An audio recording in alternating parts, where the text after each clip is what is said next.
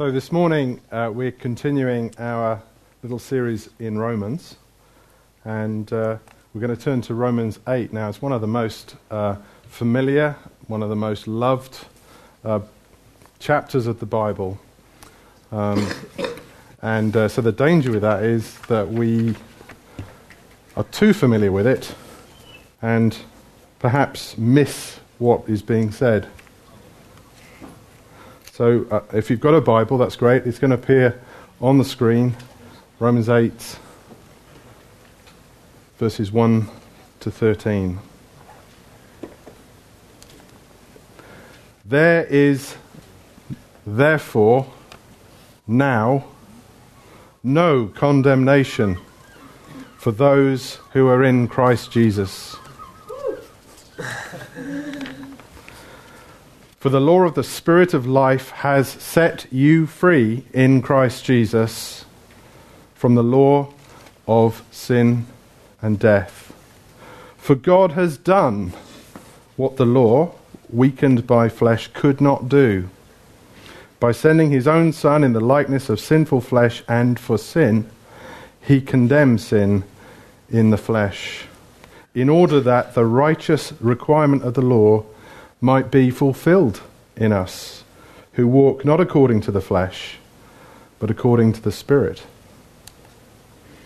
For those who live according to the flesh set their minds on the things of the flesh, but those who live according to the Spirit set their minds on the things of the Spirit. For to set the mind on the flesh is death, but to set the mind on the Spirit is life and peace. For the mind that is set on the flesh is hostile to God, for it does not submit to God's law. Indeed, it cannot. Those who are in the flesh cannot please God. You, however, are not in the flesh, but in the Spirit if in fact the Spirit of God dwells in you. Anyone who does not have the Spirit of Christ does not belong to him. But if Christ is in you, although the body is dead because of sin, the Spirit is life because of righteousness. If the Spirit of Him who raised Jesus from the dead dwells in you, he who raised Christ Jesus from the dead will give life to your mortal bodies through the Spirit who dwells in you. So then, brothers and sisters, we are debtors,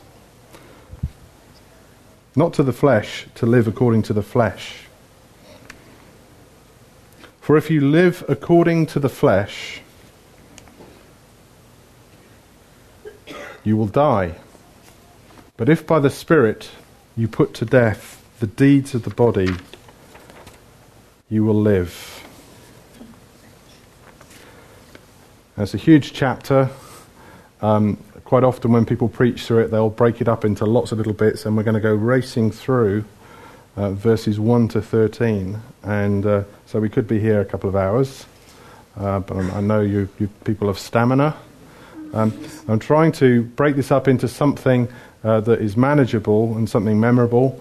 And uh, the headings I've come up with are these um, Everything has changed. God has done it. You can walk it.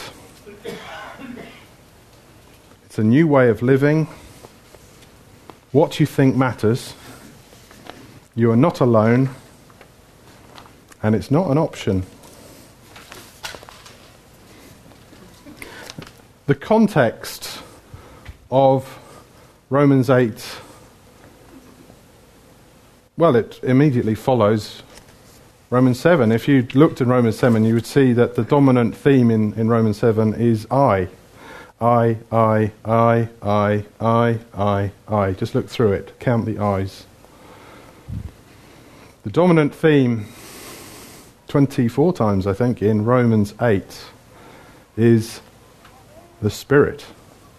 The Spirit. The Spirit.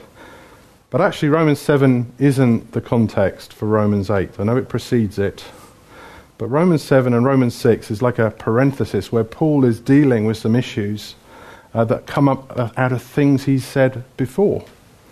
So the context goes back even fur- further. And so we have to look at Romans 5, verse 1, to find out what the therefore in Romans 8, verse 1 is therefore. And the problem with that is that there's another therefore. So the context takes us back even further uh, to the beginning of the gospel. And just to recap, um, this gospel, Paul says he's not ashamed of it because it is the power of God for salvation. We were hearing about God saving earlier. Hosanna, yeah, only one, you alone can rescue, we sing. Um, God has come and he has come to save. And this is good news. And so if you weren't jumping when we were singing Happy Day earlier, I hope by the end you'll be jumping when we sing it again at the end. Okay. so the gospel, uh, Romans 1 to 4, talks about our sin, God's judgment on us, and God's righteousness. But God's righteousness isn't just bad news, it's actually good news. Because God's righteousness is about God's righteousness in making unrighteous people righteous. It's about God's faithfulness in granting faith to unfaithful people. Or God justly justifying the unjust. Um, and the big thing is it's all of grace. It's all a gift. It's all unmerited and it's all what God has done. And I just want us to pop back to Romans 5, because Romans 8 is really an exposition of Romans 5. And uh, we've already preached through that, but it'd be good just to remind ourselves uh, Romans chapter 5, verse 1. Therefore, since we've been justified by faith, we have peace with God through our Lord Jesus Christ. Through him, we've also obtained access by faith into this grace in which we stand. And we rejoice in hope of the glory of God. Not only that, but we rejoice in our sufferings, knowing that suffering produces endurance, and endurance produces character, and character produces hope, and hope does not disappoint. Because God's love has been poured into our hearts through the Holy Spirit who has been given to us. For while we were still weak, at the right time, Christ died for the ungodly. One will scarcely die for a righteous man, though perhaps for a good person, one would possibly dare to die. But God shows his love for us in that while we were still sinners, Christ died for us. Since therefore we've been justified by his blood, much more shall we be saved by him from the wrath of God. Therefore, there is now no condemnation. Big theme of Romans chapter 8 is assurance. To be confident, to be full of hope, to know that this is true of you. It's to know that there is no condemnation and that there is no separation. Those are the big themes. Everything has changed. There is therefore now no condemnation. Now. What's now? Is it now that I'm a Christian? Well, that's certainly true, but no, it's now that Jesus has died and he has risen and he has ascended on high. There is now no condemnation. And there is no condemnation That's absolute. It doesn't leave the door open to anything. There is no condemnation. what is condemnation? Well, we talk about um, the condemned man or the condemned cell. Uh, and in parts of the world, we've now extended that not to just be a few hours, but now it's uh, years. Uh, death row is to be to be on death row is to be condemned, to be one who's facing death because of something you have been found guilty of doing. Now, in John's Gospel, uh, Jesus is met one night by Nicodemus. And uh, we're going to look at that in a little bit later if we have time. But one of the things that comes out of that is that our natural state is that we are under condemnation. Uh, whoever has not believed stands condemned already. So our natural condition is one of condemnation. We are on death row. Or if you want to change the picture, it's of a building that has been found to be dangerous. Uh, it still stood there, but there's lots of yellow tape around it saying, do not cross, danger, keep out, condemned. And uh, all that is certain for that building is that one day it will be demolished. Uh, it is unsafe, it is condemned. And condemnation is the opposite of justification. Justification is a legal term, a forensic term. It's when somebody is declared to be righteous, to be without blame, to be spotless. And because Jesus has died in the place of his people, because he took what was coming to them, there can be no condemnation for those who are in Christ Jesus. And we've been singing about Christ Jesus a lot this morning, and that's only right. Um, I don't know, uh, when you watch the telly, are you at all like me? Uh, I, I, sometimes watch the telly. I love, you know, documentaries. I love, you know, uh, news programs, all those sort of things. Really into Brian Cox's stuff, except a lot of the time I end up shouting at the television. I don't know, do you? I shout at the television. No, that's not right. Well, there was a very sober period, 2001. I remember where we were in a restaurant uh, on the 11th of September. And I remember seeing that we were in a, in, a, in a little restaurant. I remember seeing the waiters all huddled up in the corner talking about something. And then I had a phone call from somebody at work explaining that a plane had gone into um, into one of the, the twin towers. And uh, we went home and watched on TV as the news was unfolding. And, and a short while after 9 11, there was a interfaith service held at Ground Zero, and they quoted from Romans chapter 8. For your sake, we are being killed all the day long. We are regarded as sheep to be slaughtered. No, in all these things we are more than conquerors through him who loved us.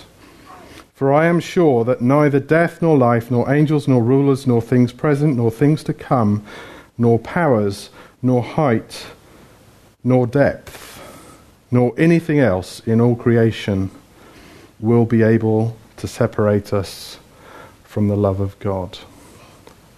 Period and I shouted at the television, In Christ Jesus! Romans 8 cannot be used as a multi faith scripture because it ends as it begins with Christ Jesus. That scripture means nothing. Nothing at all. It's just pie in the sky, wishful thinking without the certainty of who it's in. It's in Christ Jesus.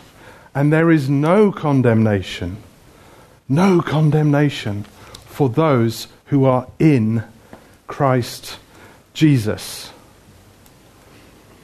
And the big question we have to face is Am I in Christ Jesus? When Nicodemus came to Jesus that night, Jesus said, Unless a man is born again, he cannot see the kingdom of heaven. The big question for you this morning is Am I born again? Am I in Christ Jesus? I'm not going to spend a lot of time on that, but if you want to talk about that afterwards, if you want to know what it is to be born again and to be in Christ Jesus, come and talk afterwards. happy to do that. The thing is, in Paul's letter, he assumes his readers are. So I want to continue in that way. Everything has changed. You've changed from one realm to another. The realm of the Spirit of life has set you free from the realm of sin and death. That's what uh, a sense of the word law there. Uh, Paul actually plays with the word law quite a lot in, in this letter. And, and here he's talking about a principle, um, a jurisdiction, um, a kingdom, even. It's a bit like the laws of physics. The, the, the, the, the, the realm of the Spirit has set you free in Christ Jesus. Apart from Jesus, there is no freedom from the law, the realm of sin and death. So there are two laws, two realms the spirit of life and sin and death. And just to show some of the things he's saying in Romans, I've got this little table here. I hope you can see that. Um, that before you were in Adam. That's the category he says. He says, We have all sinned uh, because we are in Adam. And there is a realm, there is a headship that Adam brings that we are all born into, even Judah. We're all born into that. And because of that, we are all naturally in the realm of sin and death and under condemnation. And we are under God's law. God's law speaks to us and it shows us where we are wrong. We're in the realm of the flesh. And as far as God's concerned, we are hostile to Him and we are His enemies. I don't, I don't know if you feel that's a bit strong, but that is what God's word says. If you are not in Jesus, if you're not in Jesus this morning, if you're not born again this morning, you are God's enemy. There's no easy way to tell you that.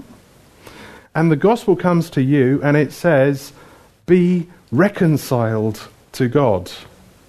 We implore you, on behalf of Jesus, right now, be reconciled to God. Because apart from that, you're his enemy, and the worst thing is yet to come. It's not just now, it's forever.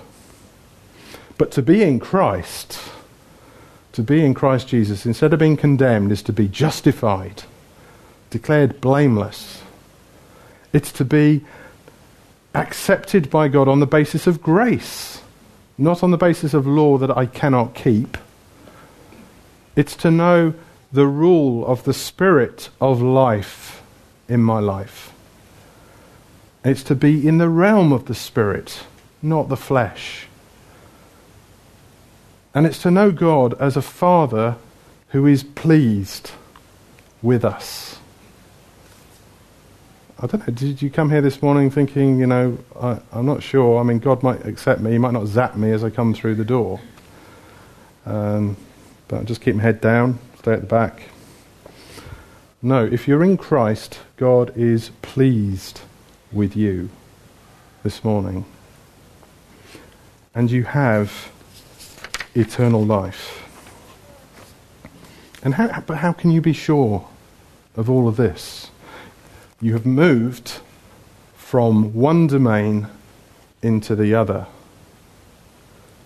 Now, as uh, Jonathan pointed out, you can't be in both domains at the same time. Uh, in fact, uh, Paul says that's like adultery to try and be uh, in both domains at the time, but you can't. I don't know if you've ever uh, been on a boat on the river, and uh, there's that moment where you step from the domain of the shore into the domain of the boat. And if it goes wrong, you end up doing the splits and then you're in the water. You cannot be in both domains at the same time. You're either in one or the other. And actually, uh, I think it's true from what, what Paul says about marriage and so on. Uh, what he says is you can't be uh, in the domain of the flesh and well married to um, the law and then married to Christ. You can't do that. Uh, but in the same way, you can't go back. having been joined to Christ, having been put in Christ, you can't go back. Um, to try to do that would be, again, adultery. It would be saying, Jesus, I don't think you're enough. I think there's something else that I need that's more attractive than you, and that's the law. That's not possible, surely not. God has done it. He's done what the law couldn't do for us.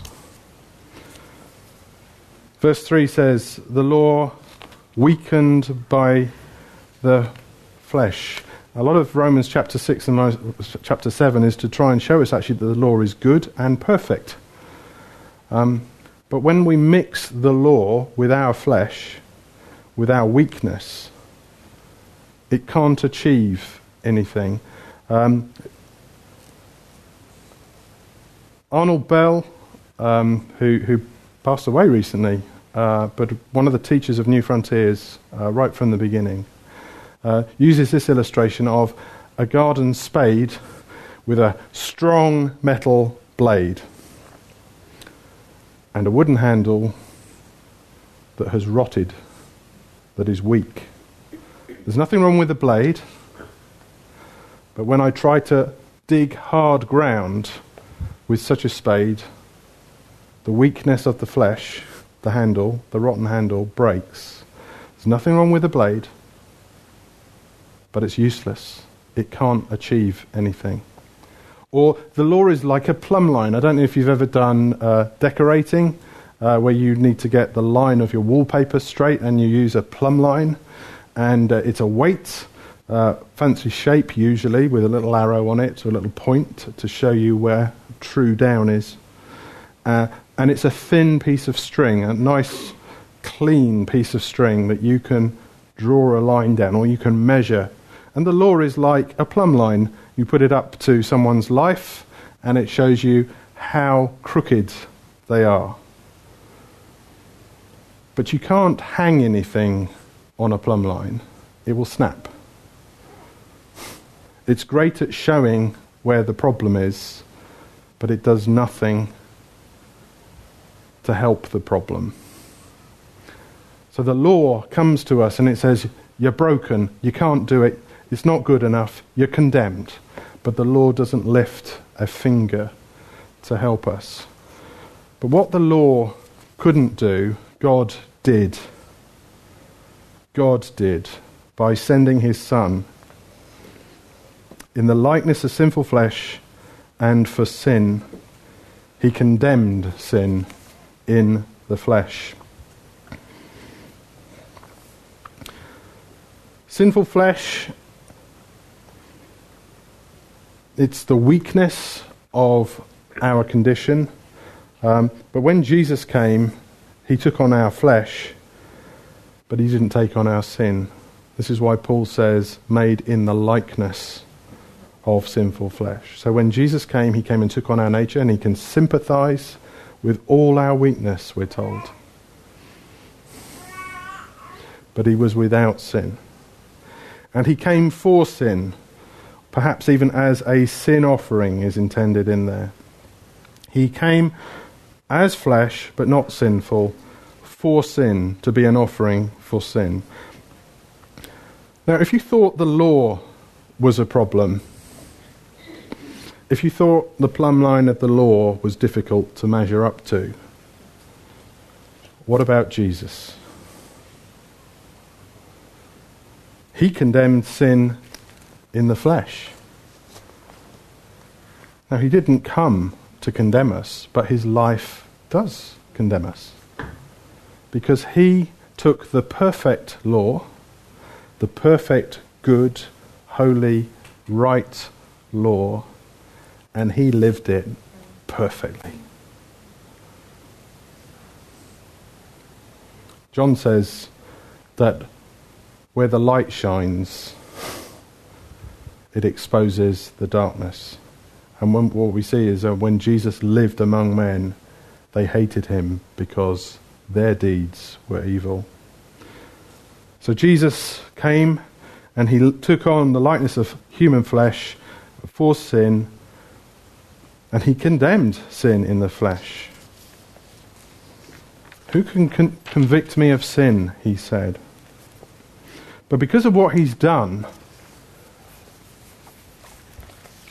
you can walk it. You can walk it. Interesting, isn't it? Paul uses the term walk to show that there is direction and there's motion. Uh, but the reason that Jesus came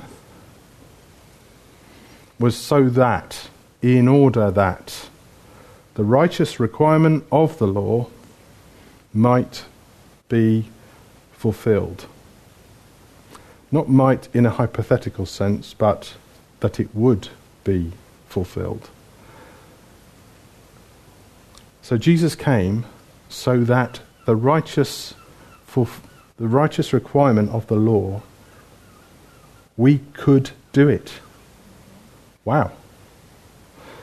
And there are two dimensions to this. There's a sense in which we're counted as having done it because we are in Christ. That is justification. That is what we call imputed righteousness. That is Jesus' righteousness counted to us. You have done it if you're in Christ. You have kept the righteous requirements of the law if you're in Jesus. You are justified. That's why there's no condemnation. But the other dimension of this is so that you can do it. You can walk in it. Before, when you were in Adam, when you were under condemnation, you couldn't do it. The law came to you and it said, This is perfect. And you said, Yeah, I agree, you're right, but I can't do it. And the law said, And I can do nothing to help you. But God did it by sending Jesus in the likeness of sinful flesh to be an offering for sin, to meet the requirement of the law, so that we can. Now, a man who's on condemned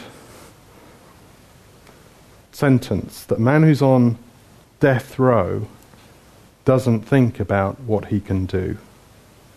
Because as far as he's concerned, he doesn't have a future. But to hear the pronouncement, no condemnation, should lift your head. Scriptures are full of references to the Lord, the lifter of my head. And so this scripture comes to you and it says there's no condemnation.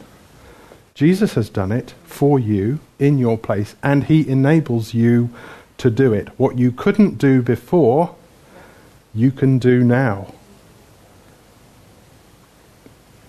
because He has done it.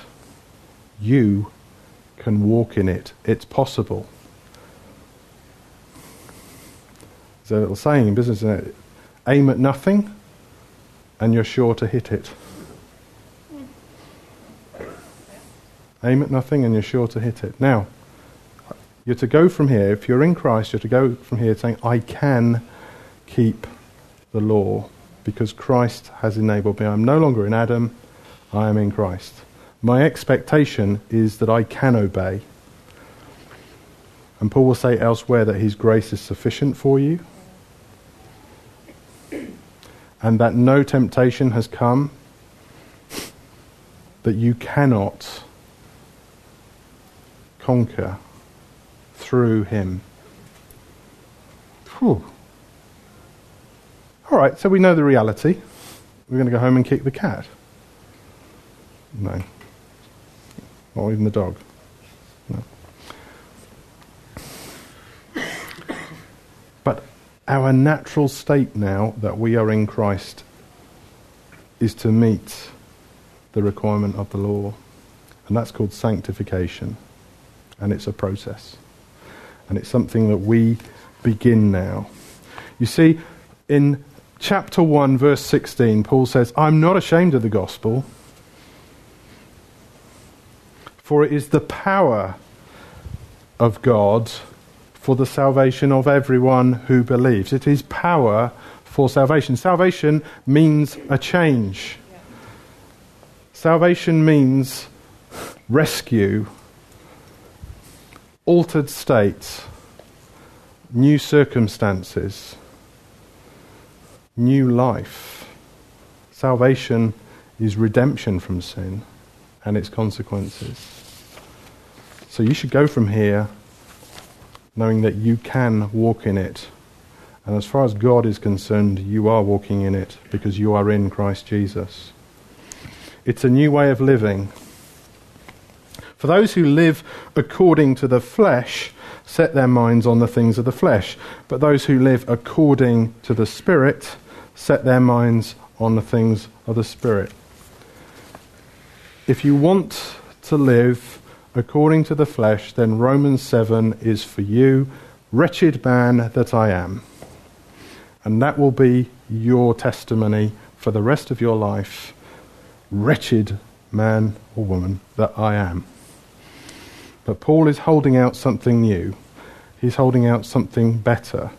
He's saying, if you live according to the flesh, your mind will be on the things of the flesh, but you can live according to the Spirit with your minds on the things of the Spirit.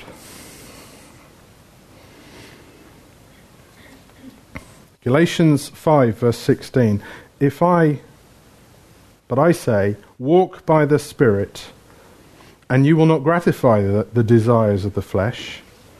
For the desires of the flesh are against the Spirit, and the desires of the Spirit are against the flesh.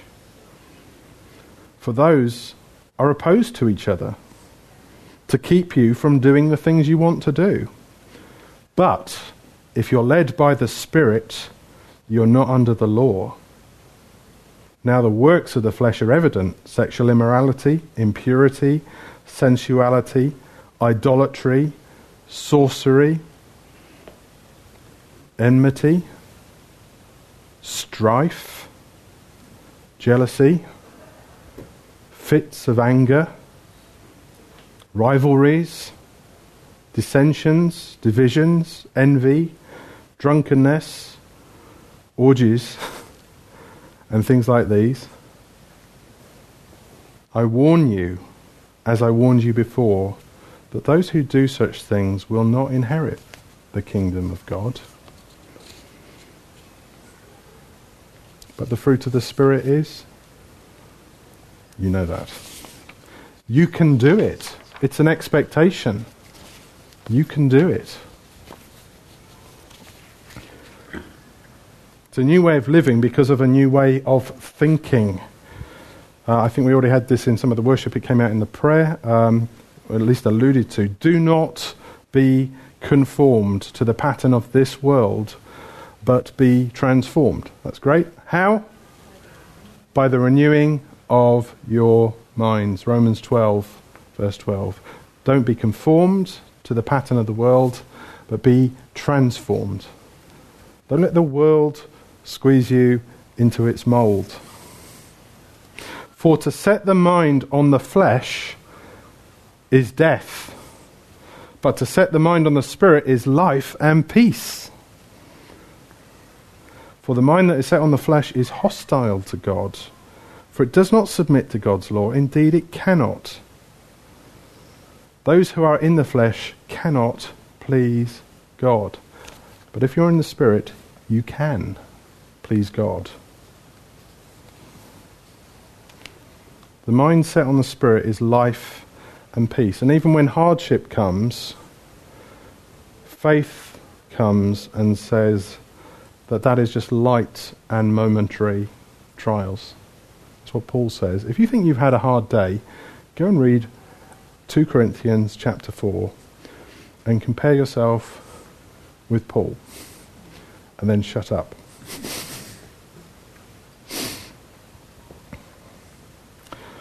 The mind that is set on the flesh is hostile to God.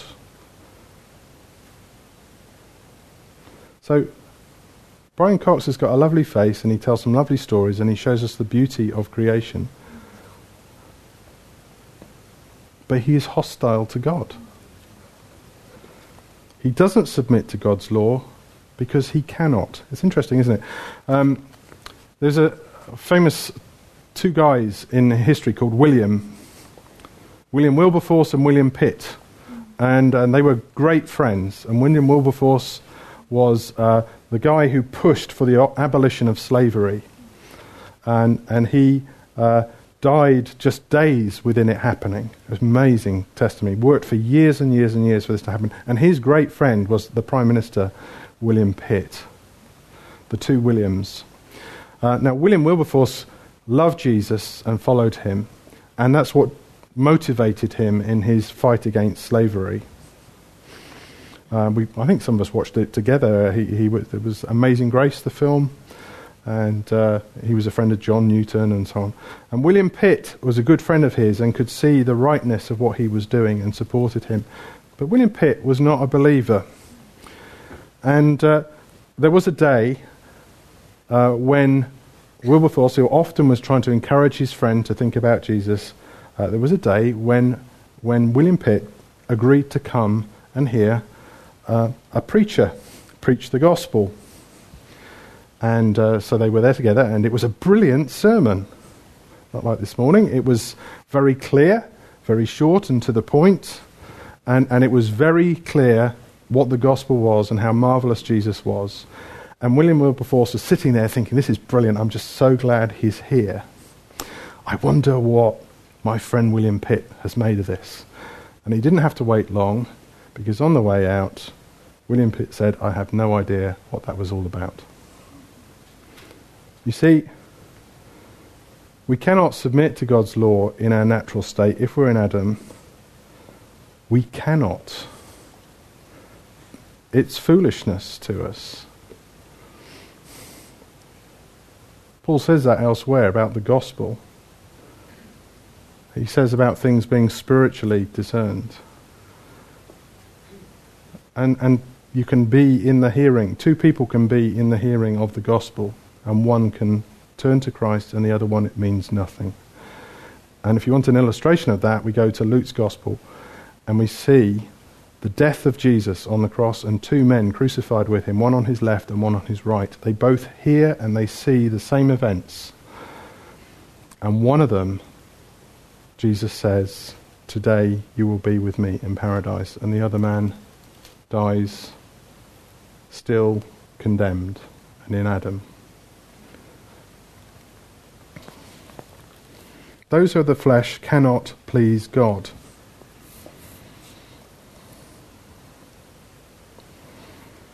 So we as a church should be different. We should not be like the world in our thinking. The way we interact with each other should be different to the world. We live by the Spirit, not according to the flesh. Now, there are lots of things that we do that we say, well, that's just common sense. Oh, really? Uh, we talk about wisdom, or more correctly, worldly wisdom. I want to turn briefly to Mark chapter 8. And here we have uh, an amazing time in Mark's Gospel where Peter has just understood who Jesus is. He's understood that Jesus is the Christ. And in Mark chapter 8, verse 31, It says, And Jesus began to teach them that the Son of Man, that's himself, must suffer many things and be rejected by the elders and the chief priests and the scribes and be killed, and after three days rise again. And he said this plainly. And Peter, remember, Peter has just said, You are the Christ. Peter took him aside and began to rebuke him. Matthew chapter 16, a parallel passage, it says, uh, This will never happen to you. But turning and seeing his disciples, he rebuked Peter and said, Get behind me, Satan. You are not setting your mind on the things of God, but on the things of men. It's possible for somebody to be very close to Jesus, to be a friend of his, and yet to get this completely wrong. You are not setting your mind on the things of God, but on the things of men. See, Peter's wisdom, worldly wisdom, common sense, is it's not a good idea to go up to Jerusalem just now because if they're going to kill you, well, we just don't go, is what Peter's saying. It's a wise, safe thing. That's what they would tell you to do, isn't it? If you went down to the Citizens Advice Bureau, you say, well, you know, I'm thinking of going up to Jerusalem, but they're going to kill me. And the Citizens Advice Bureau would probably say, well, don't go then. And that's all Peter is doing. He's not being particularly wicked, he's not being evil. He just doesn't have in mind the things of God. He's just thinking, like a man. And we have to be very careful that we don't think like men in the church. Because it might sound good, it might make good business sense. It might be what we can do in the boardroom, it might be what we would do in school, it might be what they would advise you to do on television or on a phone in program. But that's the things of men. And the things of God are very different. Jesus sees that as a really big issue. He says to Peter, his best friend, Get behind me, Satan. Now we have to be ruthless with the flesh. What you think matters. So, what do you fill your mind with? What do you spend your time reading? What do you spend your time listening to? What do you spend your time watching? I love music. I love reading. I love. I'm a very slow reader. Um, I love the radio. Radio 4, of course. I love watching Brian Cox and Richard Attenborough. Richard Attenborough and David Attenborough. You're far too young. Um, I like Thomas the Tank Engine as well, in small, very small doses. But what we fill our minds with, what do we fill our minds with? What we fill our minds with affects our thinking. And the way we think fills the way we live. And it's not about, you know, if you're struggling with a particular sin, it's not about spending lots of time thinking about that. It's finding something else to displace it. Um, jumping off piece a bit here. Let's go to Philippians 4. Very well known passage.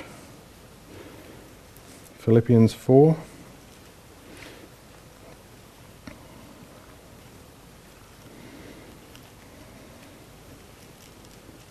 Rejoice in the Lord always. Verse 4. Again, I will say, rejoice. Let your reasonableness, that's a mind thing, isn't it, be known to everyone. The Lord is at hand. Do not be anxious about anything, but in everything, by prayer and supplication, with thanksgiving, let your requests be made known to God. And the peace of God, which surpasses all understanding, will guard your hearts and your minds in Christ Jesus.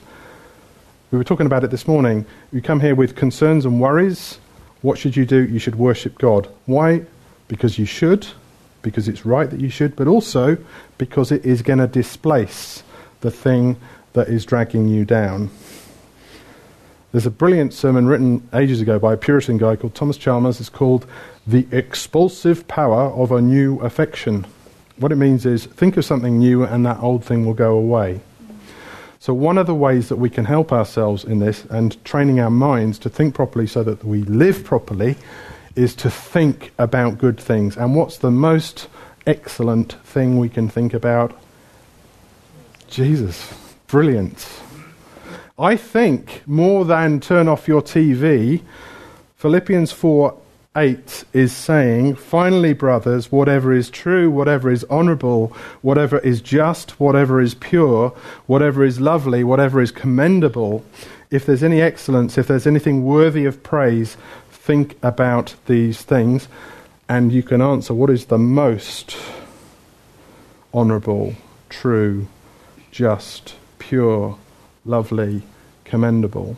Yeah, there are lots of good things, but there is one who is supremely lovely and pure and honourable and just and commendable and excellent, and that is Jesus. Expel those dark thoughts with thoughts of Jesus. Think differently. Fill your mind with the things of the Spirit. You're not alone.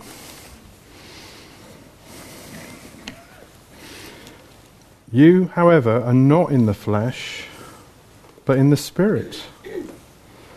If in fact the Spirit of God dwells in you. Know, it says if in fact. Uh, it doesn't mean uh, if that's true of you, maybe.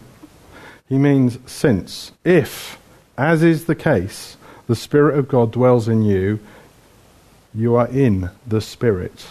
That's interesting, isn't it? You are in the Spirit and He dwells in you. It's togetherness, it's partnership.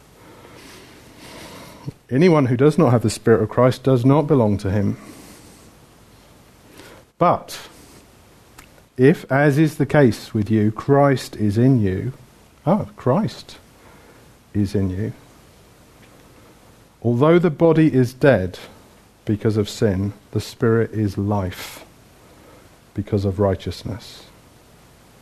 Christ in me, Christ in me, Christ in me, the hope of glory. He's everything. Brilliant song to use then. Thank you.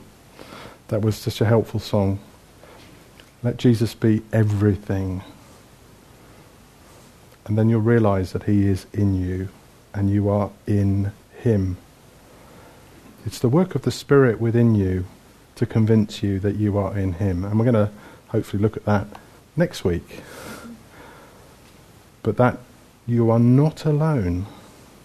Even when you are all on your own and you haven't seen a Christian friend for weeks, if you are in Christ, you are not alone.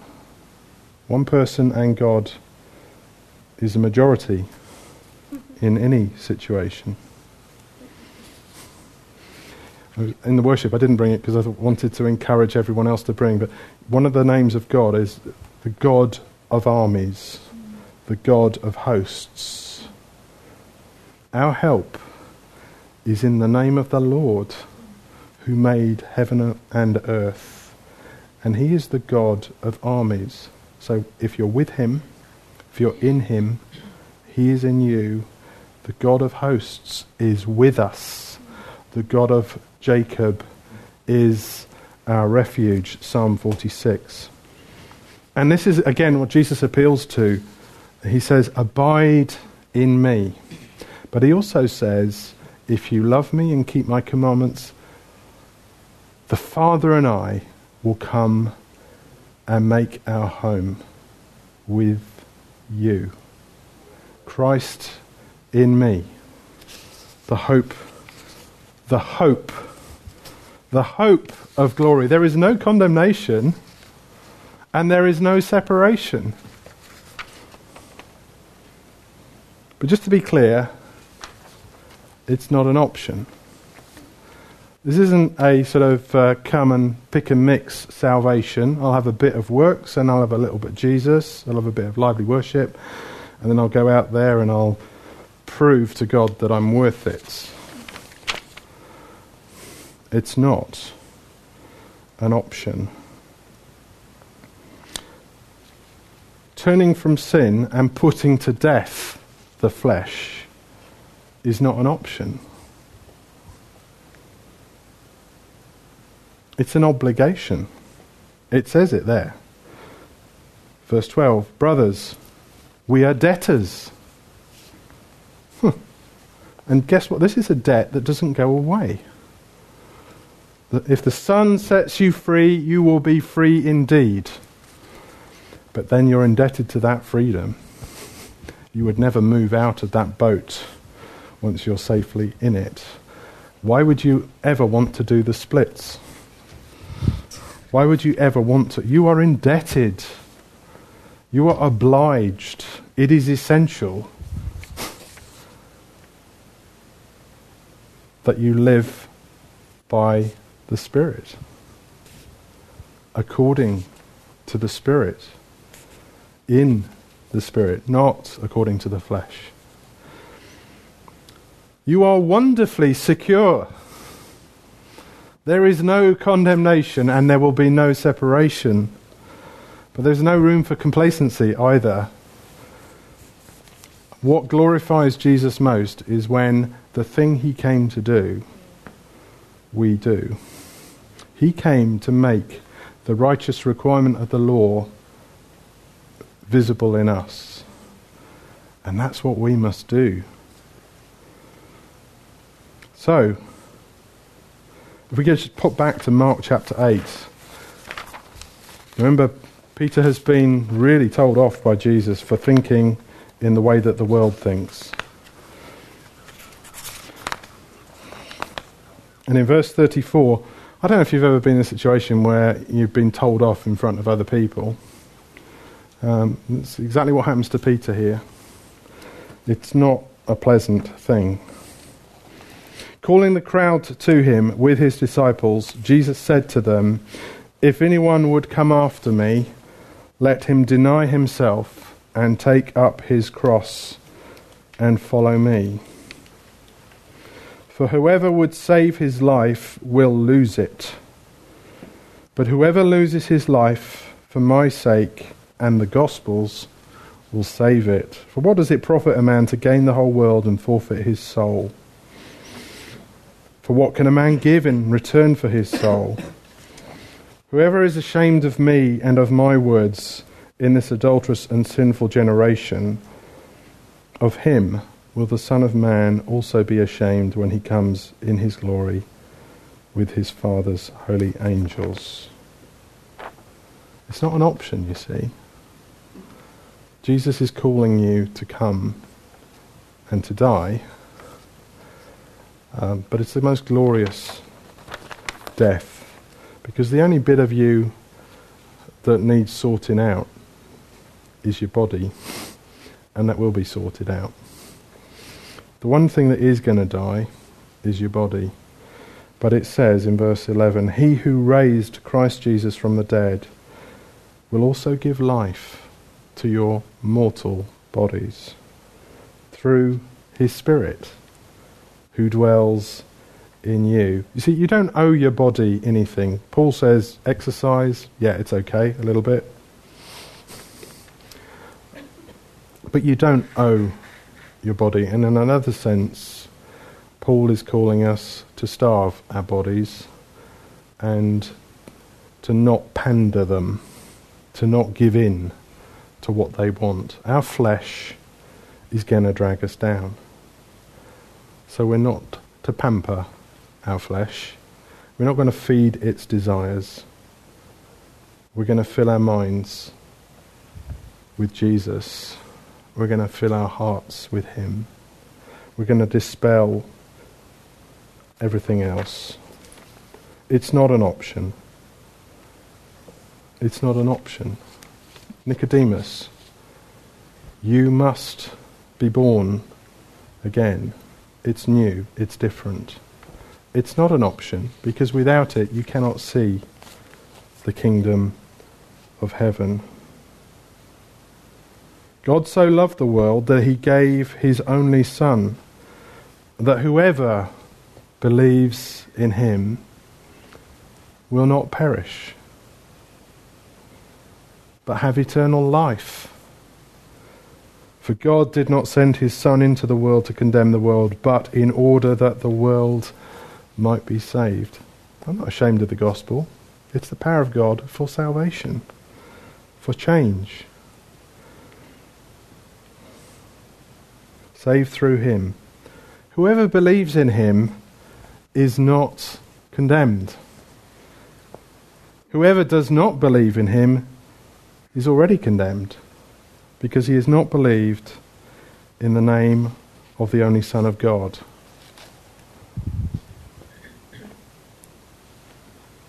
There is therefore now no condemnation to those who are in Christ Jesus.